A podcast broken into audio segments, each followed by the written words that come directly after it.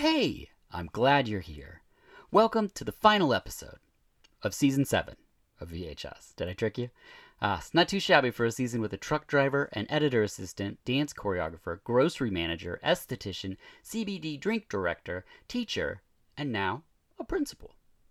As is customary, I'd like to extend a heartfelt thank you for listening, and especially if you've subscribed, liked, or taken a moment to reach out on Twitter or Instagram. Uh, I've never done this before, but if you take the time to write, then I should take the time to read. So here are a few reviews. Uh, first up is from Imager, titled VH Yes, which excellent title. Thank you for that. Delightful podcast, intelligent guests, well produced. I agree. Thank you, Jail. Uh, Dirk, the host, is entertaining and thoughtful. Highly recommended. Uh, that's super kind, and I'm not so sure you're not my mom. So let's move on. Uh, soft, smooth, and entertaining from Dylan H36. Not many people can pull off the slow and smooth stream of content, all with great information and humor. This show delivers and is great. Keep up the good work. That's that's really kind. Thank you very much. Um, then Jodis, this is titled A Must Listen. Uh, this podcast goes by so fast because it's so interesting of what they talk about. So, thank you. I, I think it goes by very fast as, as well. Uh, then K Roby T says, excellent. Uh, I'm loving this podcast. The host has a soothing voice, thank you very much, and is definitely knowledgeable sometimes. Uh, he asks great questions to his guests and seems extremely relatable. Nobody has ever, I think, said I'm intelligent or relatable, so thank you. Uh, K Roby T says, can't wait to hear more. So I hope you're I hope you're hearing all of these episodes. Uh, last is Film Adjacent from L. Longacre. This is the only person I know of these reviews. Uh, wonderful approach to film and pop culture criticism, interesting guests, and an eclectic lineup. Thank you, Lucas, for that. It's very kind. Uh, and thanks to all of you. I swear moving forward, if you write a review, I will read it on the podcast, giving credit due to the author. Um, do you want to be a guest? Reach out. Want to correct me? Please do. I purposefully said the wrong director in an episode this season, and not one person said anything. That's no fun. If I if I make a mistake, please, you know, let me know. Put me in my place. I don't know uh, most things, so. Uh, and I know listening to a podcast is a passive thing. I do it too, but I love the interaction. So, did, did you have a favorite guest, uh, a big surprise about a profession, or a new favorite film? Just uh, please, just take that moment and say, Dirk, I love the editor, whatever it is. Um, that was a great movie. I hope you liked that episode. Uh, I also recently was a guest on a few podcasts, so following on Instagram or Twitter is the only way you're going to know when those episodes come out. Um, but that's enough hearing from me. Let's get to the episode, right? The film is The Chocolate War. My guest is a principal, and this is VHS.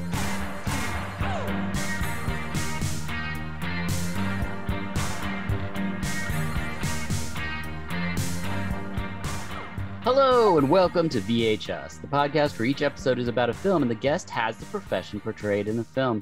I'm your host, Dirk Marshall, and you can find us on Instagram and Twitter at VHUS underscore podcast, where we post original episodes, artwork, uh, and more on our website, vh-us.com. Our guest today is Kaveh, who is a principal. Thank you for being here. Thanks for having me. Now, I didn't attempt your last name out of respect, but if you wouldn't mind so it's Pakseresht, but I don't even ask my kids at school to say, try and say it either. Do they just call you like Mr. P? Mr. Kaveh.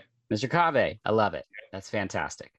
Uh, let's just start off with the obvious question. What is a principal? Uh, I mean, uh, the way that I like to think of it is a principal is essentially the coordinator for a school, kind of making sure that everything runs and everybody has what they need to be successful. Okay, that makes sense. I made it all the way through school, never knowing what a principal did. They seemed like the emperor or something of the school. And you only saw them usually if they were publicly speaking or you're in trouble. That was basically it. Yeah, I felt like my elementary school principal was just there to give high fives in the morning and then to check in with parents when they had concerns and deal with kids that weren't following directions. Right. Okay. That makes total sense. Uh, we're brought together by the film The Chocolate War from 1988. Was this a first time watch for you? It was, yes. Okay, fantastic.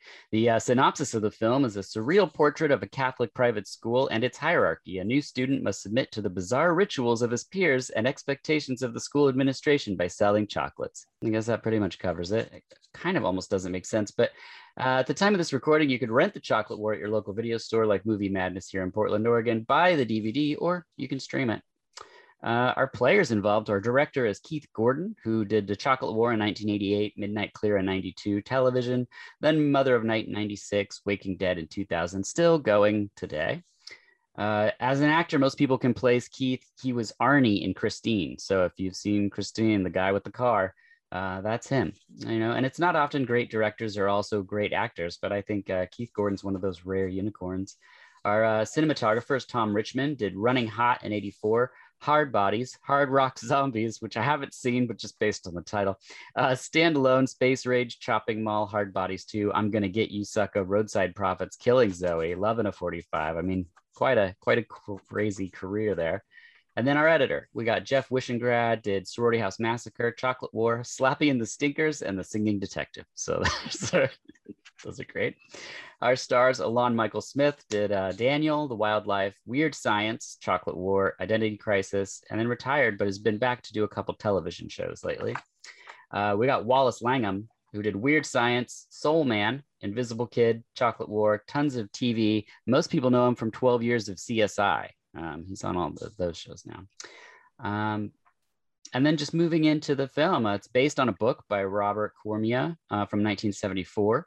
The director got the book while shooting Jaws 2. Uh, I think he was about 17 years of age, and then made this film when he was 26. So nine years later, uh, it was made for about $700,000. And he actually wrote the Yaz and Peter Gabriel songs into the script, which usually isn't how films work. You have to pay to acquire songs later on, but he just went for it, and mostly people were, were cool with it. Um, so let's press play on the Chocolate War.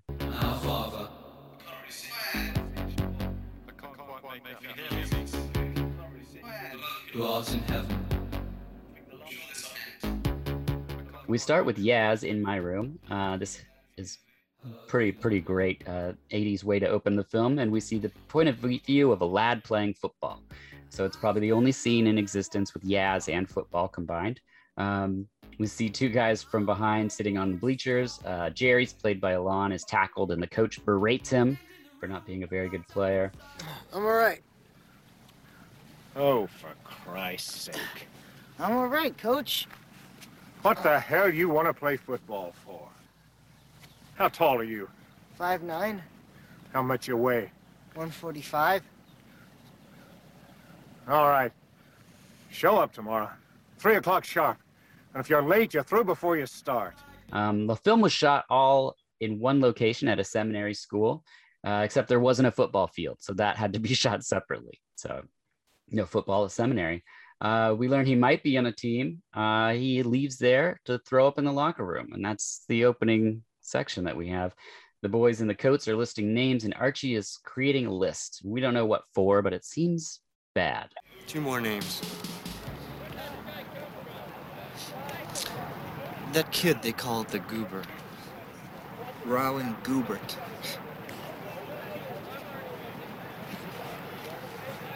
Brother Eugene's room. Um, Archie says, put Jerry down for the chocolates. And Obie says, life is sad sometimes, which is a lovely little melancholy beginning to the film. Uh, our next Yaz song, Only You, plays as a flashback of Jerry's mom playing catch with a little boy, and her casket is on the football field. Uh, the mom's played by casting director Elizabeth Yaffe, who didn't want to be in the film but was talked into it by the director. He said, You'll be perfect, and you have zero lines. So she agreed. I believe it's her only screen credit. Uh, back in real time, we see Alon with his dad, who's passed out on the couch next to an enormous bottle of whiskey.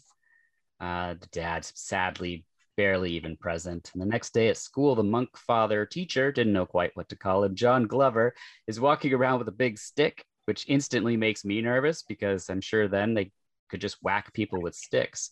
Um, during the time of this filming, he had a 103 degree temperature and no voice, but he would pull it together for the scene and then immediately collapse in between takes. Uh, the director said it was incredible to see, and not unlike what uh, listeners heard from Brian Saka in our episode on Soap Dish, where they were filming um, a show for TBS on a desert, uh, like a deserted island jungle location, and it was so hot that people were just like, just done until the director said action, and you just popped up and you did your lines, and then you just collapsed again.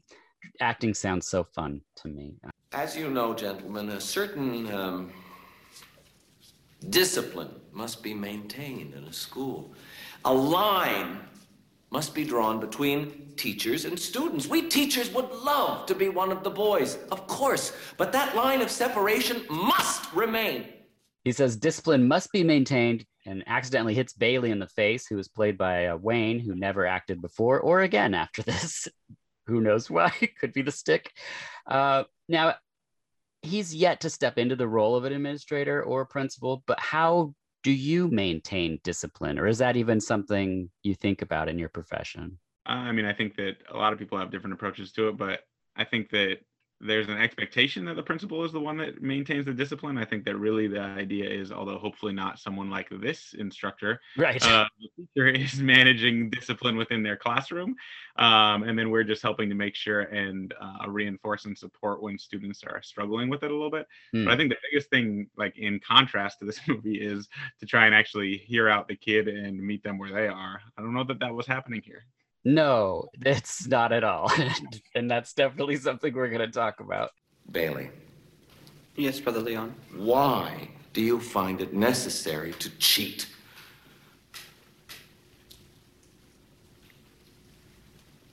Is silence an admission of guilt, Bailey?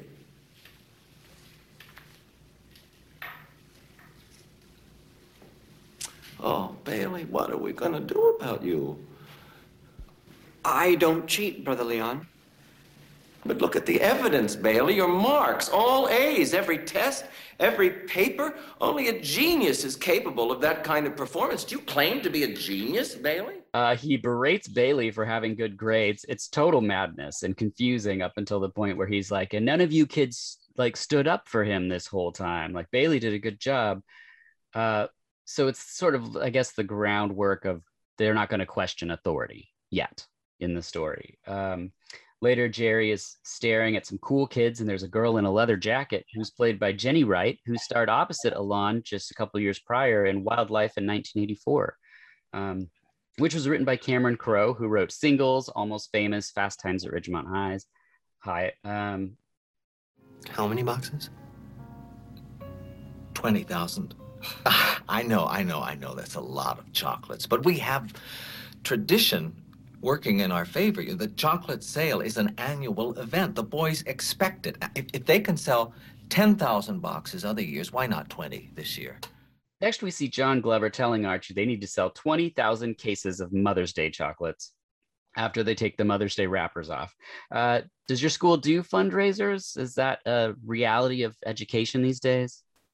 Fundraisers definitely, uh, they're more connected usually to PTA than they are to the school. So it's uh, raising money PTA to be able to, um, you know, do events and supply things for the schools. But they still happen. We actually have a candy fundraiser as well. Okay, perfect. So maybe yeah. we'll hopefully learn some things in this. Uh, what is the function of a PTA? Uh, I mean, uh, really, I think for ours at least, the idea is that they're supporting uh, like the culture of the school. So the idea is they're they're creating events and hosting things that bring people together. Like I really like to think of schools not really so much as neighborhood, but more about community. Mm-hmm. And so it's like creating that sense of community and creating involvement of parents and hopefully bringing them to the table so that we have more perspective and voice there. And then also helping host events that tie into what school is happening. So like at our school, we do a lot of STEAM type activities, which is like coordination of science, technology, engineering, arts, and math. So they'll do like challenges where kids come in and families come in and do that together. So it's hopefully an extension of school. It's like double dare. What kind of challenges do you have exactly? So like one one of them that they did is like kids come in, we give them kind of the how you might build a catapult, and all the families get together and build their catapults, and we have a competition to see who can shoot the thing the furthest. Oh, cool! Marshmallows, whatever it is, we decide to launch with that catapult. Right. Yes. Something safe and soft. I'm guessing. Hopefully safe and soft. Yes. Right. Uh, Archie says the vigil will help, and Brother Leon says, I don't know what you're talking about. Now, we don't know where Brother Leon started as a, a teacher. Um, now he's targeting himself or setting himself up to be the administrator, but we also don't know your journey to be where you are. So, what was that? Yeah, I mean, I I think over the course of my time in Portland Public Schools, I've been in almost every role. So I kind of started as what would be kind of like an assistant within a school, supporting students that might be struggling within classes and supporting teachers, and then moved into a teaching role uh, within special education, supporting students that needed some additional behavioral support in addition to academics. And then moved into a district level position where I ended up going around to buildings all around the district, trying to help people understand how to maybe be more successful in um, connecting with kids and providing environments that they could be successful in. Um, and then got into administration from there. And what brought you to even that first? Like, why did you just need a job, or did you just know that that's what you wanted to do? Because that's like when I think I met you, right? Yeah. And so, how did you even find yourself there? So I think uh, you know, growing up, my mom was a nurse, and she worked in a lot of different, um, uh, like either group homes or within Mhm. other facilities where she worked with a lot of students with, uh, you know, various abilities. And so, as a result, I often went with her and supported kids and supported adults that uh, maybe had some some different challenges. And uh, I think that was a connection for me. And then additionally, I had a whole lot of younger cousins, and I tended to be the person that gravitated towards hanging out with the kids rather than hanging out with the adults and keeping them entertained. Um, and just that energy level always drew me to it. Uh, and so I think when I went to college, I was started in engineering and realized that that's a very antisocial career, and I did not enjoy it. And so I quickly shifted over to early childhood education and actually started uh, doing work in Head Starts, and then came up to Portland because a person I went to high school with told me that the school that we met at was a place that had a great job, and I would enjoy Mm. myself working with those students. So that's what got me there. That's interesting. The episode just prior to this one is with John Walsh, who's a teacher at that program, a school, I guess. I always thought of it as a program because it seemed like such a special environment that Yeah. met so many kids with so many differing levels of abilities. Um, yeah, it just was quite a magical place. And when I met you, you and Brandon were coaches um or i always called them heavies because i first subbed in the middle school side where it very much was like very very big men. Uh Yeah. but in the sort of elementary school side you guys were like uh celebrities in a way. Like kids always wanted to get out of class if they could go with Kaveh or Brandon. Um and then you guys were sort of like these gurus in a way for for me to see because I was in a very specialized classroom uh, but you guys would come and interact with the kids but never seemed like you were talking down to the kids or you're always like meeting them sort of i don't know right at eye level in a way if that makes sense i don't know it seemed seemed pretty amazing to me from the outside I think I mean it's an interesting thing. I think that that job as a therapeutic intervention coach is very similar to being a principal or an administrator, right? Especially if because really the idea is you're trying to support students, kind of see them for who they are and help them solve their problems and also bridge the gap for teachers. I can remember so many times in that role that I didn't necessarily agree with the teacher's decision, sure then trying to figure out how to get the teacher to where I felt like they needed to Mhm. and also get the student to understand. And I feel like you're also constantly managing the fact of like preparing students for the fact that they're going to encounter a lot of different adults. And you've got to have a Yeah. strategy as well. And I think a lot of times people don't look at that. They think of it as the adult, but I'm like, the reality is you're going to have a lot of different adults you need to deal with too. So let's talk through that. But also let me help this teacher maybe come meet you partway there. right uh, that that makes sense Your name is Roland Goubert? Yes.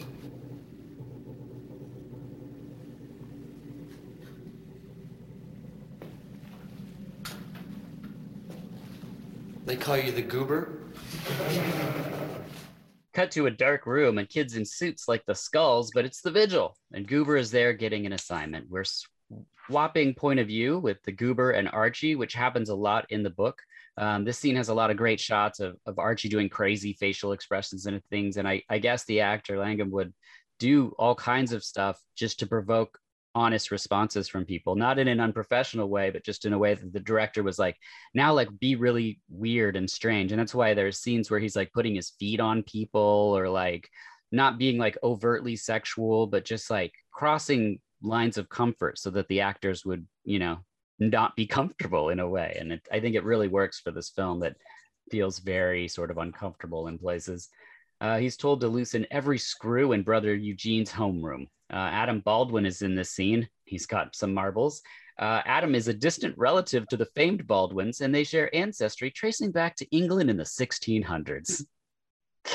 so there's a fact. I hope that that replaces an important memory in most people's minds. Um, and you see the chocolates being loaded in, and you say, Oh, oh, here comes Trinity's chocolate sale again. Well, this is more than a sale, it is a crusade. Yes, the quota is doubled this year because we have more at stake this year than ever before. Next, brother Leon announces the chocolate sale, and it's uh, it's late.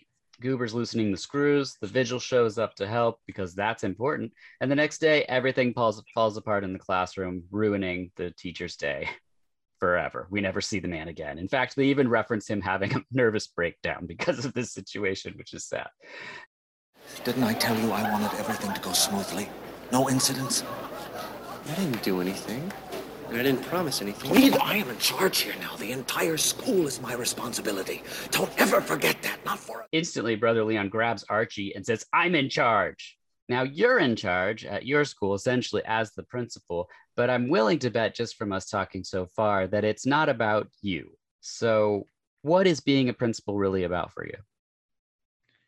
Uh, I mean, I think I think the biggest thing is really just thinking, putting the students at the center of it all, and really trying to think about how do we how do we make them kind of realize their potential? How do we how do we help Mm. them to set them up? I feel like every kid is so different. Every student is so different, and they come with such different needs and such different, um, you know. I don't I don't like calling it abilities because I feel like all of them have the potential to reach Sure. and those different abilities, but a, a current level of where they're at within things, and it's really just trying to figure out how do we get the most out of them. But in the same time, then the reality is we also have to, in order to do that, you have to get the most out of your teachers, your educational assistants, your para educators, and then also support parents. So for me, that's where I'm like, that's why I said in the beginning, I think it's more like a coordinator. You're trying to coordinate so many different pieces and get everybody to kind of be in their best place so that you can, you know, provide an environment that's going to be as best as it can be for a student to thrive, right? I, I also feel like so often what you need, even for a student, is to have at least one adult that they connect with and that they can see like some positive in. And so sometimes I feel like it's like helping teachers to understand that like relationship is so important. And if we Mhm. can figure out how to build a relationship with students and build some trust, the other stuff will come. But if they don't have that, you're not going to get through that that wall. And so I feel like a lot of it is I'm sometimes I feel like I'm like a cheerleader or like the person trying to get people to be like, you can do this, hang in there. I see the progress. Let me let me help you see the things you don't see, whether it's in yourself or in that student. Yeah, uh, that totally makes sense because I have felt none of that ever in my entire history of education. Like I always felt like the classroom is ushered in, the teacher has to start right then. Like I knew nothing about them. I don't know most of their names. My friend Jail and I were just going over uh, high school teachers, and he, we got to like three, and I was like, I couldn't tell you anybody else. I probably had 40. I'm not sure, but like I don't remember them. They don't remember me. Uh, most of them didn't like me. I mean, it's just, you know, it's uh, the reality of the situation. But if you have a teacher that actually talks to you and you feel some connection to, you're always going to remember that person. You know? Oh, for sure. Well, and Yeah. I think it, it's so interesting because I think so many people have had such a like negative experience in education. Like, Yeah. I I still vividly remember teachers that I didn't get along with and how essentially I got my joy out of power struggling with them.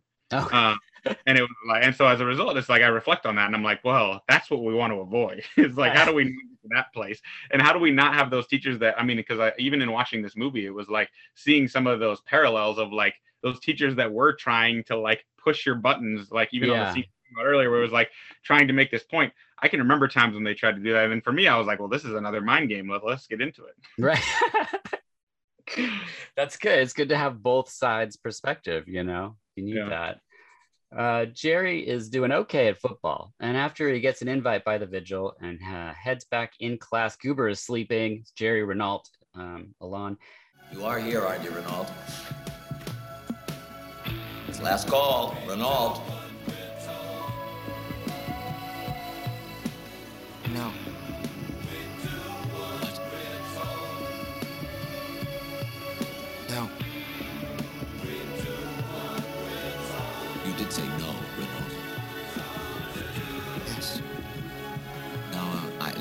This clear.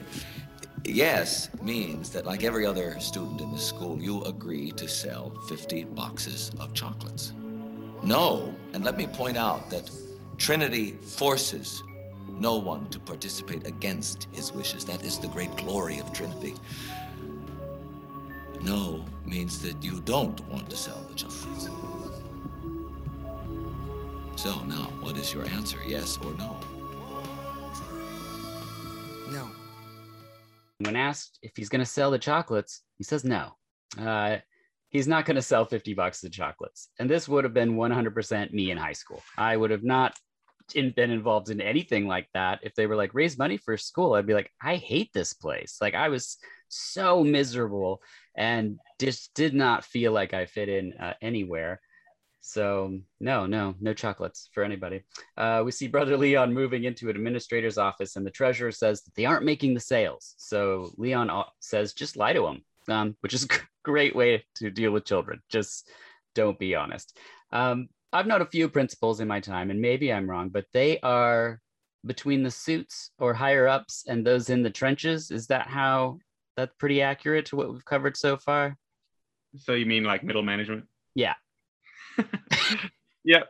Uh, I mean, I, I would say you say, are you asking whether or not that role a principal is is essentially middle management? Yeah.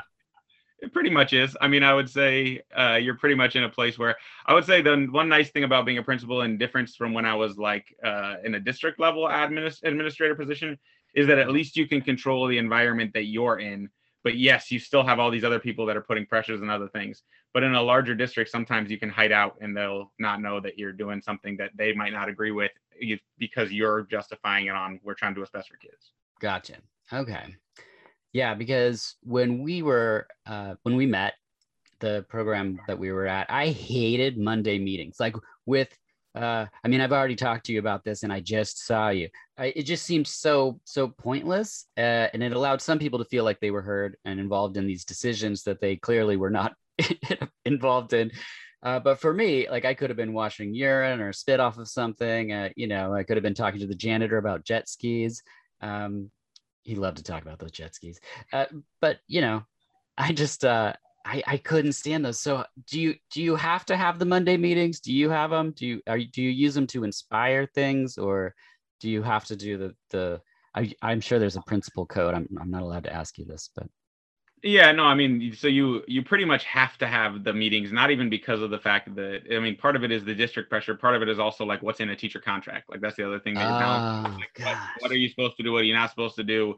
Um, at the same time, though, you have a lot of control over. Most of the time, you have a lot of control over what those meetings look like and how they're run, um, and what topics you're covering and how you're engaging people. So I try and run a much different meeting because I know same meetings that you and I were in. I was often in the back, which was like that kitchen area, just like Yeah. pacing around waiting for it to be over because I couldn't stand sitting and listening to the nonsense. oh my so I try to not have that, and I think of myself. And I also, as you, you know, you know probably, I I talk really fast, and I tend to just try and get to the point and move on.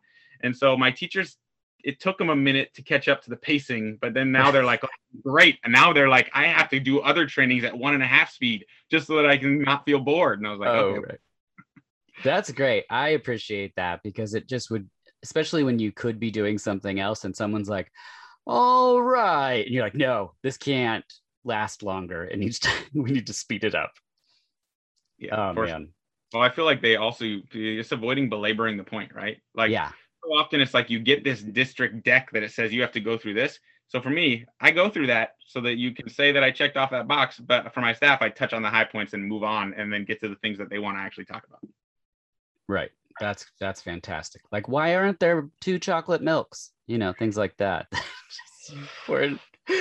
Archie and Emile are uh, walking, and Archie has a blackmail photo of him, which is an interesting plot point. I'm all out of cigarettes. What I'd like, kid, is for you to go over to Baker's and you buy me a pack. What's the matter? You ain't got the money? Emile forces a kid to go get him cigarettes, which is weird. And Archie doesn't like the bullying, which is even weirder because he's so manipulative in this movie.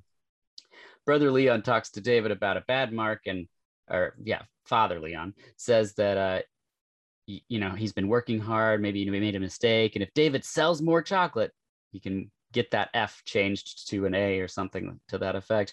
Uh, David divulges that Jerry must turn down the chocolates for 10 days as he agreed to with the vigil. And Brother Leon says, Hey, the sale's over. We sell those chocolates at F. It's out of here. The next 10 days are over, and Jerry says he's still not going to sell the chocolates. Oh no, these chocolates, what a war.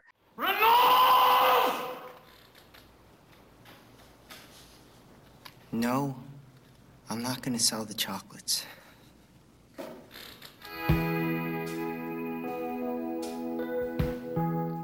Cue a weird washed out dream version of his mom passing and a montage of school and Jerry kisses the leather jacket girl and he's also wearing a leather jacket and this is all set to Joan Armatrading who I don't know who that is. I, are you a Joan head? Joan Armatrading head?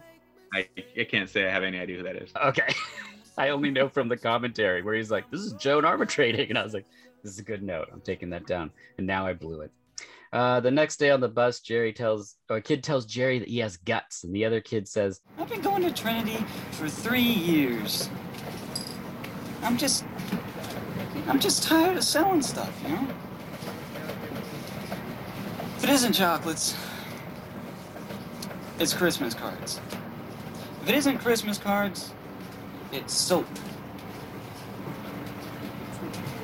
But you know what? What? I never thought of just saying no. You know, as a kid, sometimes you think like, "Oh, I can't. I have no voice at all. No wiggle room." We've seen a lot of wiggle room in, in just the one program that we worked at together, where it's like, "No, we actually can make this comfortable for everyone involved." You know, like I feel like when I went to school, they were like, "You do it this way," and I was like, "I don't think I could do that," and they're like, "You need to be in that class over there," and I was like, "Oh man, like that's just." That's just how it went. Look, what's more important? Playing football, your grades, or a lousy chocolate sale? Just do me a favor. Take the chocolates today. All right? Goober confronts Jerry and he's like, Why? Why are you not selling the chocolate? And the other kids think his rebellion is cool. Cue Scott Cassius Shepherd song, which I also had to look up. Uh, I love films like this. I love like Loss of Innocence. I love the melancholy of youth. Um, I went to a redneck run school when I was a kid, so I clearly did not did not fit in. Um, and it was like an 80s movie. There was the the Hicks, uh, which were not me, and the Freaks, which is what they called me um, and my friends. And they would spit chew spit on us and throw apples at us. And um, their parents were the teachers, so it was super awesome. And the Hicks were allowed to carry knives, which was not cool. but they had them anyway. Um, there was even a big showdown in the middle of the courtyard of the school where a fight didn't break out, but like it was it was totally insanity. I was like, I didn't understand how this works. And then all my friends dropped out by like my sophomore year, and so it was just me. And then just me existing was like the fuck you that drove people crazy. So then I just got in, involved in school. I volunteered in the office, so then I was in their classrooms delivering their notes and things, and just uh, you know, I knew what I was doing. It was at this point in history that man first ventured from the caves and began to deal with an increasingly hostile environment.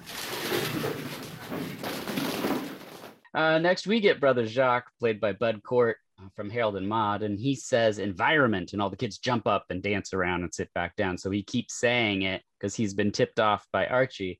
Uh, I like Brother Jacques or Father Jacques, whatever we want to call him, uh, because it seems like he's at least trying to be in the kids' sort of wheelhouse of things. Like he's playing a game with them. He knows that they're trying to pull one over on him, but but he seems more in line to like what we were talking about earlier, where it's like you can't just talk facts down to the child and be like, okay, you got all those? Like, I feel like he also, I feel like he also pushed a little bit to where it's like, I, in that scene, I was like, he's getting them to think about how committed they really are to this nonsense. Right. And so it's like, that's what you want from teachers, right? Is like actually have them start questioning their own decisions too, in pushing them to do that like a hundred times within his class. yes. Yeah. Well, and he had to prep for it too because he had to write environment up on the board that he knew that that would be the big reveal. And then he even played it off like he didn't know what was happening by saying one word at a time until he got to it. It's very, very clever. Uh, Leon calls Archie and says sales aren't well. Uh, we learn Archie has learned that Leon bought the chocolate with money he shouldn't have spent, and he's now in trouble. Leon says the vigil has to force Jerry to sell chocolates. And brother Leon's losing it, which seems like an apt time to discuss self care.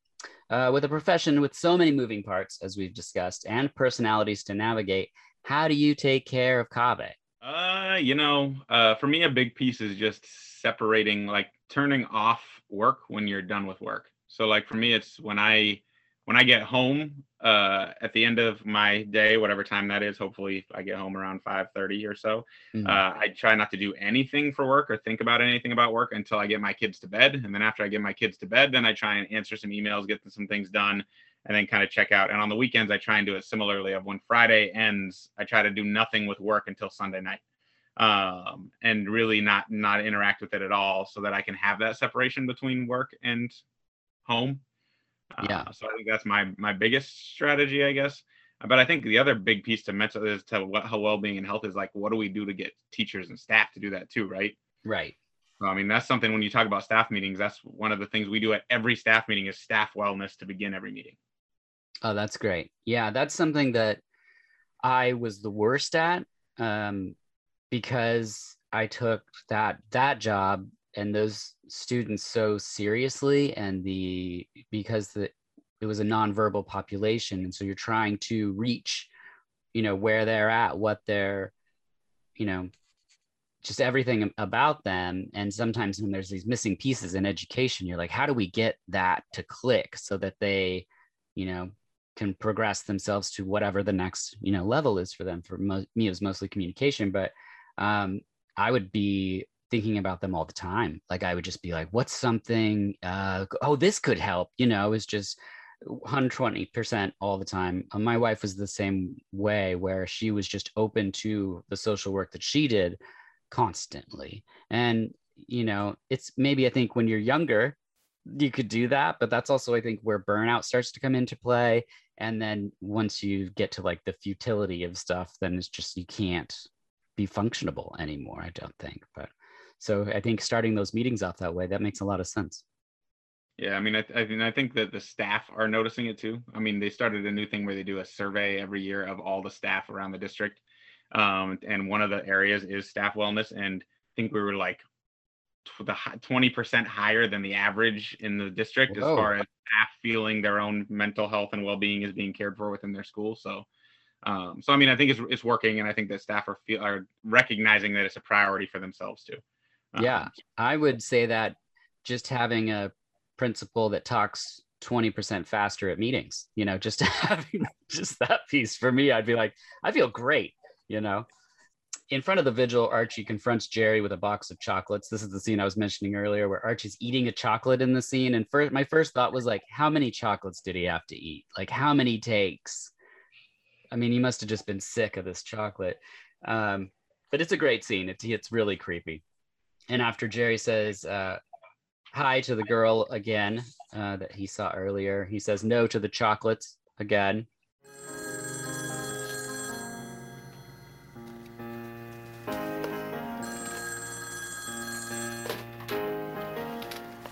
Hello? Who is this? He starts getting these laughing phone call pranks, and then he gets chewed up chocolates in his locker. It, he's done absolutely nothing wrong and is just tortured throughout this film. Uh, soon, Frankie Bolo is standing before the vigil, and he doesn't buy into the vigil's bullying. So Adam Baldwin punches him in the face, which Archie does not like the violence. Uh, we learned that somebody made a poster that says "Screw the chocolate and the vigils," so students are perhaps uprising against this. And the vigil decides to make selling chocolate cool, um, which brings us to motivation. What motivates you, and also how do you motivate teachers? What motivates me? That's a tough one. I mean, I don't think that there's necessarily a tangible thing that motivates most people. I mean, I think that Yeah. we like to think that money motivates people, but in reality, that's I don't think that's actually. I mean, it is the case on the basic level, right? Like you got to have what you need in order to uh, Sure. make work. But I don't think that makes someone go into education because you can get jobs with similar or lower degrees for paying more money. So Yeah, nobody goes Like- into education for money. Exactly. I'm I mean, but it's an interesting thing because I also still walk that line of I think sometimes it can be painted on both extremes, and I feel like Oh. with the number of days that you work as a teacher, you also are making good money, but you're not, you know, it's not like you're making it rich either. Um, and so I mean, for me, the biggest thing is is really seeing the the change in kids, is seeing the fact of like a kid come from like where they might really be not really getting school or liking school or connecting or really struggling with concepts and then being able to start seeing those pieces to go together mm-hmm. like i mm. think that's the rewarding piece and also just seeing the kids light up when they see you like the fact that that's what's in like important to them i think that was why i couldn't deal with the district level job when i would bounce from school to school i felt like i was abandoning kids mm-hmm. because then i i sometimes became which is a sad statement like that kid's trusted adult sure. and then i was at 90 buildings like to be honest like i was at every building in pps regularly and uh, so I was driving all over town, and then I would come back and see that kid, and it was like you could see that disappointment in their face that I wasn't there for them when they I needed them that other time. So for me, I think that's why now being in a building, that's what brings me every day is the fact mm-hmm. that I mm-hmm. get to see those kids that are so excited to see me, see their teachers. It doesn't have to be me; it's just the fact of them seeing that the environment we've created is what they need uh, in order to be successful and thrive. And I think for teachers, I think that's one of the huge motivators. I think also though having an administrator that sees their strengths. Like every single person has things they do well and mm. has things that they need to work on. And a lot of administrators choose to focus on what the, the staff need to work on. When if you can focus on what a teacher is actually good at and give them that direct praise and really build that up and give them opportunity to be successful, guess what happens? They start to pull up the pieces that they because they, they know like right. for the most part, you know what you're not good at. Yeah. And you don't want, no one wants to not be good at something. They want to get better at it, but they're not going to get there if you keep beating them down on the stuff they can't do. Start focusing on building them up on what they can, and then you start seeing that motivation to then pull themselves up on the other side and then take your support in getting there.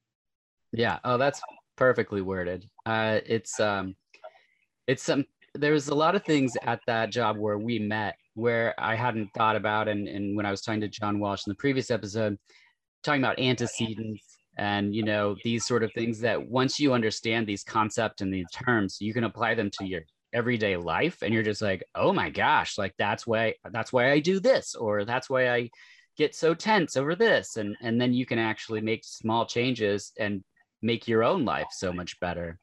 So just hearing what you said about that focusing on strengths that is like what made me a better dad 100% is like because you know uh, otherwise you're just like why don't you have shoes on? I asked you put, to put shoes on like 57 times. Like we do this every day. There's shoes. You go on your feet. You already know where they go. It's like you know you have to focus on like oh wow great job putting one shoe on. Do you know where the other one is? Like maybe we could find it together.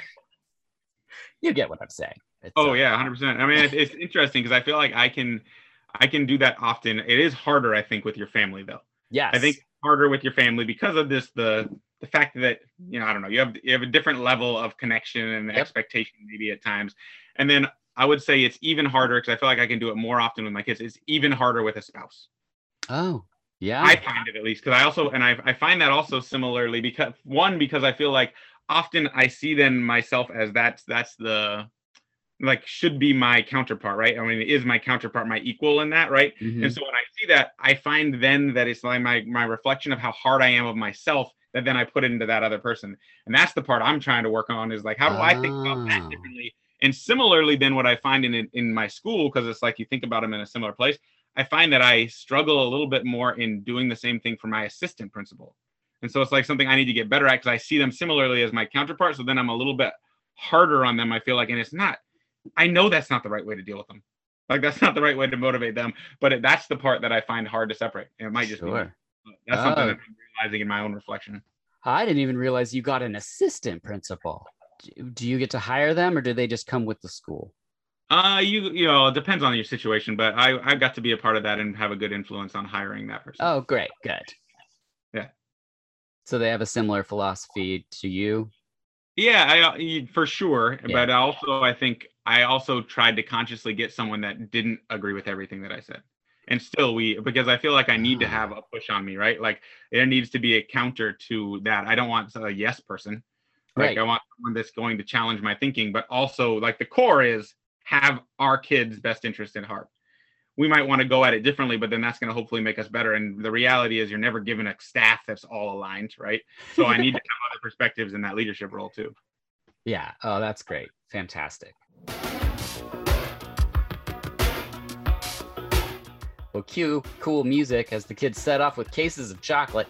Uh, kids making lists, selling money, leaving chocolates, forcing freshmen to sell chocolates, all set to Peter Gabriel's Out of Touch. Yeah, I looked that up too. Uh, everyone is crunching the numbers, and Goober is credited with 50, but he only sold 20, so something's afoot. Jerry gets confronted on the street by a very homophobic bully named Emile, who then calls out a bunch of children to beat him up, which is very confusing, and then spits on him, which is also very gross. Uh, all set to Yaz in My Room, which is a weird song to set such a terrible sequence of events to. Uh, he's done nothing wrong. As I've said, this is he's just getting ruined throughout this film. Archie calls the bully and he's mad about children being involved in the fight. Um, but Archie was behind it all.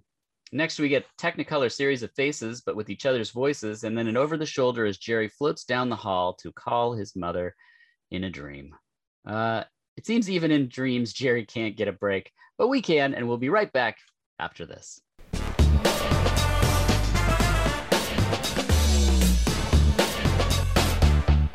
Are you tired of boring food and condiments made of processed ingredients? Then you need Marshall's Haute Sauce. Each small batch is made by Sarah Marshall, who sources from local farmers. Her dedication to knowing the sources carries on through right down to knowing the single origin beekeeper and even the harvester of the sea salt. Each sauce is plant based, gluten free, and packed with deliciousness. Annual offerings from mild to spicy being smoked habanero barbecue, red chili lime, serrano ginger lemongrass, and habanero carrot curry not to mention a rotating offering of limited edition sauces like Whiskey Smoked Ghost, Caramelized Scorpion Ghost, Volcano Sparkle, and even a collaboration with the Heatonist Bird's Eye Charred Chive Dulce. There's always something new and delicious. Just head on over to marshallshautesauce.com. That's Marshalls H A U T E S A U C E.com. When checking out, enter VHUS in promo code for 20% off. That's VHUS at checkout for 20% off. And now, back to the show.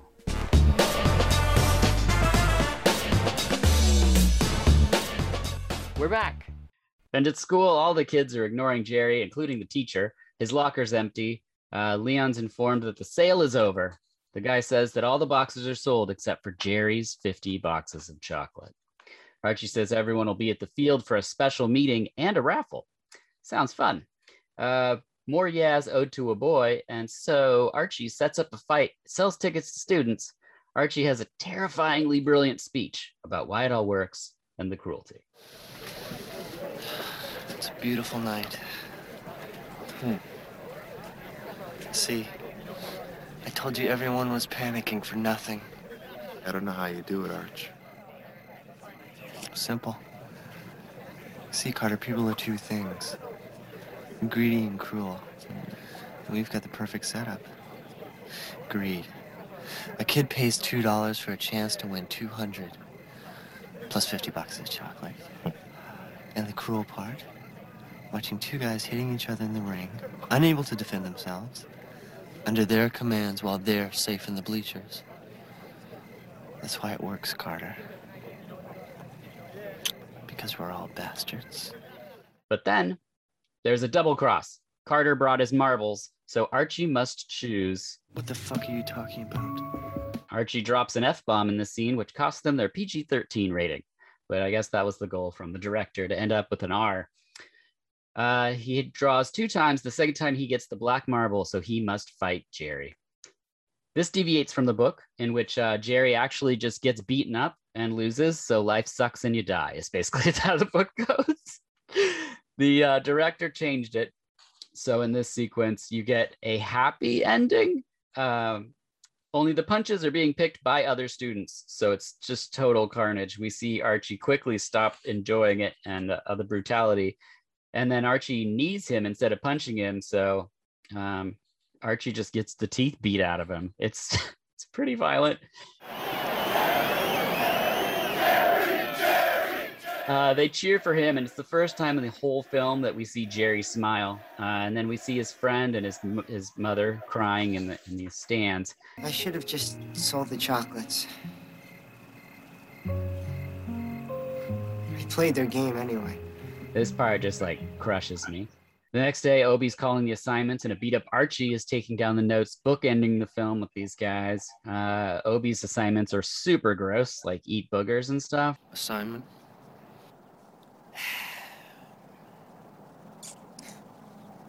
He has to get us naked pictures of his little sister. And then cue Kate Bush running up that hill. This movie is over.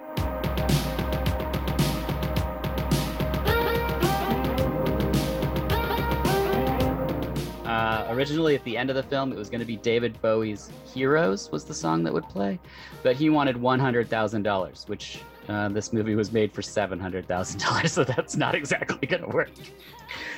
So there you go. Any final thoughts for the Chocolate War? I don't know, man. It was it was an interesting movie to watch, and I after you brought up how the book ended, it I was like, man, that would have made it even more depressing. Although I it wasn't really a happy ending. No, it's not. The director even says that. He's like, people said that this was the happy ending. He's like, how is this happy? Definitely was not a happy ending. Uh, but I, I I would say that the piece that was like fascinating about this movie was just the psychological aspects of it. Mm-hmm. Like there was just so many psychological games going on, and then so many things that I stopped and thought like like when the kids were all beating him up, I was like, is that kind of genius or is that like really disturbing or is that both? I was like, it's I both. Think, I think it's all of that. yes, it is. It's it is all of that. I love um your thoughts on the psychology of it all. I think that's fascinating because that's something if I like if I was working okay, how do I say this? So when you were a therapeutic intervention coach, you are walking into situations where there's oftentimes people are escalated and they could be at a varying states of their own capacity. And you're walking that tightrope to figure out like where they're at in a situation. And then you're also decoding their language to kind of figure out what the antecedent is and what that person like really needs in that moment and perhaps even more. It's a lot of pieces you know when a lot of us are used to just like listening to someone say something and be like okay that's what they said. But really you know our words can mean a variety of different things you know? Like i it's like here's an example. Uh i'm in the bathroom. I would like some privacy. What my daughter would hear is keep shouting your story through the door of the bathroom the entirety of the time that i'm in the bathroom. You know we all hear different things that are said but uh now i lost my my question but that's okay well, I mean, for me, when I thought about the psychological thing, I was, I, and there's a couple of them, right? Like, so I, I was thinking too, and I'm clearly not going to name any names, but I was thinking to a teacher at our school that we worked at together, yeah, and how there were times when I had like after I first experienced that when a student returns to that classroom, essentially without the actual dunce cap on, students had to come in, sit in the corner, and then essentially beg to be let back in class. And I'm like, Yeah. this is a kid already at the brink of melting down. And now you're asking me to convince them to come back to you in this power struggle that you want to win, and then sit there and raise their hand and not be called on for like 10 minutes. Ah. And then continue to be like, and wait until they start to do something like bump something and be like, I don't know why you're making so much noise back there. And I would be like, so I got to the point where I started prepping the kids for the mind game, right? So I was like, listen, you think you're really ready to go back because this is what's going to happen. And I'd like play Right. it through so that they could lose their mind with me if they were going to, or they'd be like, no, I can do it. I'm like, all right, well, let's make a game of it. Let's see if we can beat them at their game. let's get back to the seat. If you really want to get back at them, do exactly what I tell you, and then you'll make it back to your seat, and that will bother them more than anything else you can do. Oh, that's genius. And that same person was not named, but alluded to in the last episode, just to show that like everyone was aware of the situation. Uh, that's amazing. Uh, which brings us to our final thoughts. These are just about you. Uh, what do you like about being a principal? for me, I think it's just the the connecting pieces. So like being able to be the conduit between um, you know parents, teachers, students, um, and really managing those relationships and helping people to feel strength within that. I mean, I had a I had a teacher come up to me yesterday and be like, "So, Mr. Cave, who who handles conflict between staff? What's our protocol?" And I was like, "I guess you bring him to me, or you let me know, and I can go talk to him. We'll problem solve this." So then he they told me what was happening and all this, and so I was like, "All right." And then that teacher just came on their own to me and was essentially like, "I'm gonna punch him out." And I was Oh, like, yeah. "All right, well, let's talk it out a little bit." And then we like talked it out, and then I said, "I want you to think on it. We're gonna come back tomorrow, and then I'll talk to the other person, and then maybe we can have this conversation." Came back in the morning, and they were able to solve the whole thing on their own, and come back and be like, "You know what? We don't need you. We got this handled. We're doing this thing. We're we're all good. We just had." We were heated, both trying to meet the needs, but in different ways. I said, I hear you. I appreciate you both solving. So I feel like just being able to help bridge that gap because I feel like, and you know, in going from every single school, I got to see how important the leader was of the building. Mhm. Um, and it's it's interesting because it's it's how important they are without actually them putting themselves in such a position of importance, right? Like the reality is the most important people in the building are all of those teachers. Because if, if they don't connect with the students and they're not delivering some some rigorous instruction, kids aren't going anywhere. But at the same time, in order to enable them to do that, some of it has to be filtering out the garbage that comes from the district. Sometimes there's good stuff for those of you listening, but then also there are things that aren't so great. And then also sometimes it's like managing the relationships and helping people like eh, with the communication to make their job easier. And the more you can make their job easier, the better you're going to get. Oh yeah. And uh I'll just throw this suggestion out. The next time two teachers want to fight, let's have a raffle. I mean, let's raise some money. Let people call the shots. Yeah. Those are for those are for staff parties. Dirk. those Oh, aren't gosh. that's not for in the building. It's got to be off premises. Well, maybe a PTA fundraiser. Okay, that sounds good. Do your staff parties have puppet shows though? Like, I mean, You know, I we haven't been able to pull that off yet. I'm still working on connecting that that that connection and bringing that in. Okay. Um, trying to think if we've had anything comparable, but I I don't think so. because one of the therapeutic intervention coaches, just so people listening understand, at the place where we met, made marionettes. I think is what they were. Uh, very, very impressive. Recognizing that they're not just puppets, that they are marionettes. yes. Okay, good. Um, and I did not know this. So I went to a staff party and I didn't, I personally, I was there for the kids. So I didn't go to a lot of staff events. I know, shame on me, but it's just the last thing I wanted to do was talk about work after work. Um, so I go to the staff party. I think it was an end of the year thing. And honestly, I think the principal made me go. And so there we are at the party. People are hanging out. There's like a fire, beers or something. And then everyone goes, okay, time for the, the show. And I was like, what's happening? And we went into this man's garage where there was a tiny stage and he put on, complete with music and lights, a marionette show that I did not know was happening. My wife turned to me and was like, This is the best thing I've ever seen. It was like something magical. I walked out of there looking at everyone like it was a joke they were playing on me because it seemed like everyone else had seen it before and he would bring the show to the school and and show the kids these it's it's incredible i i mean yeah I I actually just uh, talked to him the other day on a similar forum, and at the end of it, I was doing an NCI training. At the end of the training, uh, everyone else got off, and I was like, "Hey man, what's going on?" And he goes, "You got to check this out." And he had a he had built a pool table with little pool cues and pool balls and things, so that he could uh, like make his new scene. And I was like, "Oh man, still living it up. Love it." that's crazy i love that uh, what is a good day like for a principal Uh, I mean, I think a, a good day for me is always is a day when um, I'm able to get into classrooms for a good amount of the day. I'm able to go. I put myself on recess duty every day just because I like to be outside and run around with the kids and you know model and play games and things with them. Uh, so it's a day when I get to be at the school all day and and unlike now, have the kids there all day and Right. actually be able to engage and have some fun. But I think also it's it's not without struggle, right? Like one of the things we work on really hard at our school is because I feel like one of the biggest barriers to success for students is having a growth mindset. Is like being able to understand that things are not supposed to come easy. School is supposed to be a place where you struggle and it's okay to struggle. And we need to celebrate the the like the failures without I don't really like to think of them as failures, but at the same time, like every mistake you make isn't really it's, it's an important thing to happen. And so i think even having those things but having students realize that just keep trying and keep trying to, to you know help each other out and support each other. So i think a day when we still have those struggles but we see kids persevering through that and we just end up in a place where you really see that growth. Awesome. And what is a bad day like Whew, uh, you know, there's a lot of different things that can that can make a day difficult.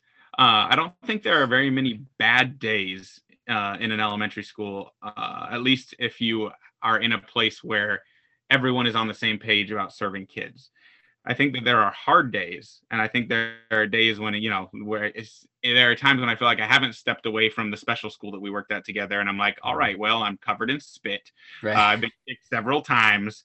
Uh, this this kid peed in a circle like a fire hydrant, and I got to figure out what to do about that. Right. Uh, but at the same time, then at the end of the day, there are still successes and things to be seen. So I, I don't know that I would say there's ever a bad day, but I would say that there are days that are hard. And I think also, I guess I would I'll say the one the only time that I feel like it sometimes is a bad day is when it's filled with bureaucracy. right? Mhm. When I'm stuck doing paperwork and things that I don't see the kids being at the center of. And it seems like I'm just having to jump. But at the same time, it's like if I can deal with that and shelter it from staff and other people, then hopefully the school didn't have a bad day. I might have had a bad day. Right. Yeah. I love that because the one of the things I really miss about the environment um, was also the problem solving aspect of it with someone's safety at heart. You know, like I would get, I would light up at at at a call like this. Okay, he's showing up in a cab. He's out of his restraints. He's taken all of his clothes off, and by restraint I mean it's a seat, modified seatbelt. Uh, he's spread feces all around the inside of the cab, and he'll be here right when the buses show up, and he's completely naked. So, and I'm like, cool. And I'm sliding on my gloves. I'm getting a towel. I'm like, okay, follow me. Here's what we're going to do. We'll block the line of sight. We'll keep him safe. We'll keep him clean. We'll get him in the school.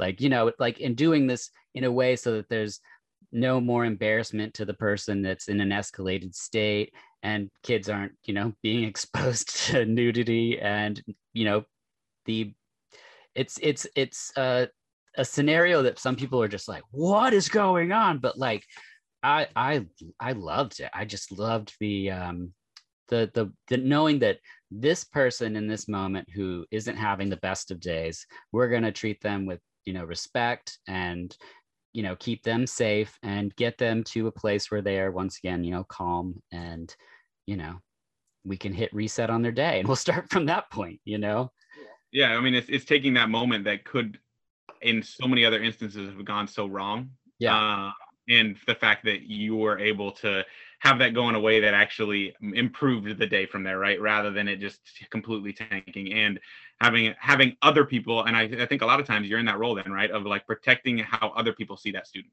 yes exactly no and totally having that still be uh, seen humanely versus what often happened. I mean, I think that was what I found a lot when I got put into situations back then too. Was like I would come in and be like, well, the reason why this kid is acting like this is because everyone is treating him like he's not a student. Yep. Like they're treating him like he's really not a person. Yeah. So why don't we try doing this a little differently? Even if you're like, and well, first you shouldn't be afraid, but if you are afraid, you got to check that and figure out how to get over that, or you got to move on and be with somebody else because that's not going to get us anywhere. Yeah, we definitely had people that were afraid, and we definitely lost the most teachers out of any classroom in the time that I was there. Oh, and there were so many people that would go on like leave and all these things over it too, and I was like, okay, like, like just just pick another place to be. Like, yeah, figure. yeah, it's like you know you said where there's everyone has these peaks, uh, and and you know our own deficits. We all fit in a, in an environment somewhere. You just got to find the place where you shine the best. You know. Yeah. Yep. And I think the the great example of you being a principal is that because you've been in pretty much every position, like you can empathize probably better than anyone with what it's like to be that person who's a paraeducator, or a teacher, or whatever, you know.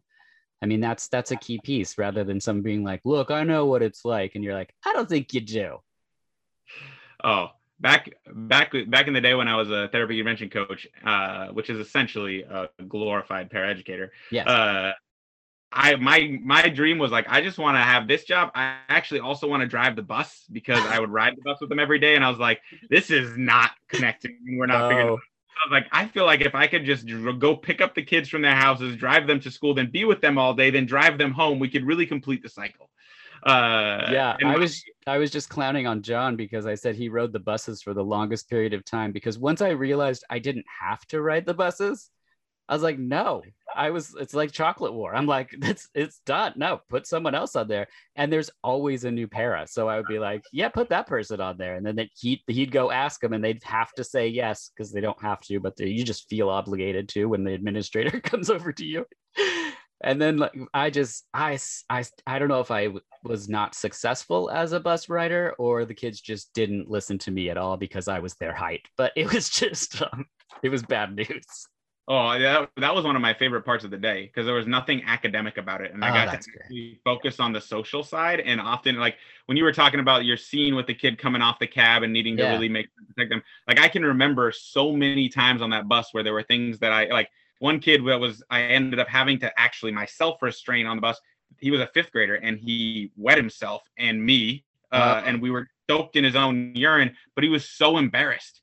And so for me to be able for that to happen, and then for me to be like when other people were questioning, I was like, nope, that's nothing. Don't worry. You know, like, nope, that actually we just spilled something, and trying to help him maintain that level of not being embarrassed in front of his peers. Yeah. Um, I mean, those were the things where it was like you you trauma bonded, but at the same time, it's like in the end, it's you. The kids saw that I wasn't trying to make him feel any worse or trying to make. I was trying to make his day better, and I think that's what then made things kind of. You started to make those clicks. My staff currently knows, and they actually wrote it on something they sent me the other day that if I ever become independently wealthy, which will never happen, Yeah. but I don't play the lottery and stuff. But they're like, they gave me some lottery tickets and they wrote on the outside, like, if you win big, I hope you get your dream job as a para. Because I was like, yeah, if I ever do that, I'm gonna work bell to bell. Like, I just want to be able to be like, the bell rings and it's somebody else's problem. I'm out. I want to make a difference between the bells and not stress about all the the other stuff outside. Yeah, that's great. That's what I loved about working so strongly on communication and less on academics because I was K through through third grade. Um, and there was a lot of like developmental delays and things. So it's not like I was working, I wasn't doing hard math, which is great because most math is hard for me. Um, but in working in communication, so much of it is interactive and so much of it can be as fun as you make it. So, you know, I mean, every day was just the greatest. And you're getting huge smiles from kids, you know, in between, you know, peaks and valleys. But like, it, it really was such a like, just wonderful feeling. And a weird thing happened to me. A lady was, we have a commercial kitchen in our home, and my wife was teaching canning classes, and a lady was taking them. And she mentioned what she did for a living. So my wife says, hold on a second. She called me in and uh, I said, "Oh, do you do you know this student?" And she was like, "Yeah." And I was like, "I I have a, a picture from when they I did my you know goodbye or whatever at the program." And I showed her, and you know it's now a long time since then. And she's like, "Oh my gosh, like he's 18 now." And I'm like, "This is when he was six." Like it's just it blows people's mind. And then I love to hear like how far a student had come. You know what what just like it's it, it's amazing to get to play these windows of time um, in someone's life. And then like later on you're just like oh my gosh i can't even i mean my kids that i worked with would be like 25 or something. It's crazy. Yeah, no, I've I've met some of my students when I was a teacher there that were in my third through fifth grade classroom, and it was now probably like four or five years ago, and he was like, "Hey, I'm 21 now," and I was like, "Huh?" yeah. And he's like, "Made me feel so old." I was like, "I don't think I'm that old yet, but I guess I'm old." oh my gosh yeah it was pretty amazing yeah. do you have any advice for someone interested in being a principal I mean, I think it's like really think it through. Uh, uh, so here, I guess, I guess my my true advice is actually gain. I I'm tired of the principals that want to, that uh, were came into education with the plan of being a principal, um, and like are going through the motions to get there. So I think my hope is that you like really take the natural journey through education before you get yourself to a place of being a principal because I think you really have to have a lot of understanding and not to say that I have that all yet, but at the same time and our principal at at our school that we worked at together really was the one that pushed me out of the nest or whatever you want to call it because I was like I could have stayed there and been comfortable. I'm a super loyal person. I actually was really uncomfortable leaving there Mm. and I, I would have probably stayed there forever if somebody wasn't like, no, you need to go do this thing and you need to go take this step. Um, and so I think for me, it's make sure that you've gained some experience and some perspective within education and within various um, demographics and student populations and really understand what you're getting yourself into. And then also being a principal in one school is not the same as being a principal in another school. So I think also really think about what uh, population you feel most successful with and most connected with, and find your way towards that group. Don't just take a job to take a job because a principal is not a job. Like you gotta you gotta be fully engulfed in it. Oh, that's great. Which brings us to the last question, and it's my favorite question. Kaveh, what are your dreams like? What are my dreams like? Like at night? Yeah. uh, you know, often I don't dream or I don't remember my dreams uh, Yeah. because of the fact that I'm so exhausted that then I just fall asleep and then wake back up and startled by the alarm. I would say, if we wanted to really get into it, a dream that I always had recurring as a child and a teenager, oh, and Oh, I perfect. I always want to revisit that dream is this like dream of like where I could actually like fly, but it wasn't quite by like flapping wings. It was like this thing where I could like kind of take off and I would wake up and then tr- I could always get back into that dream to where I could like fly over. And I was like, man, this dream is, and it was like a recurring one I had for a long time. I haven't had it in a while. And I always think like, oh, am I ever going to be rested enough that I could get back into that dream? That would be awesome. Yep. Ah, flying Kaveh. Oh man. Well, thank you so much for watching Chocolate War, and uh, thank you for sharing your story as a principal here tonight. Yeah. Thanks for having me, man. It was great. Absolutely. As always, I'm your host, Dirk Marshall. This is the VHS Podcast. Please rate, review, and subscribe wherever you listen. It's always appreciated. Until next time, get back to class.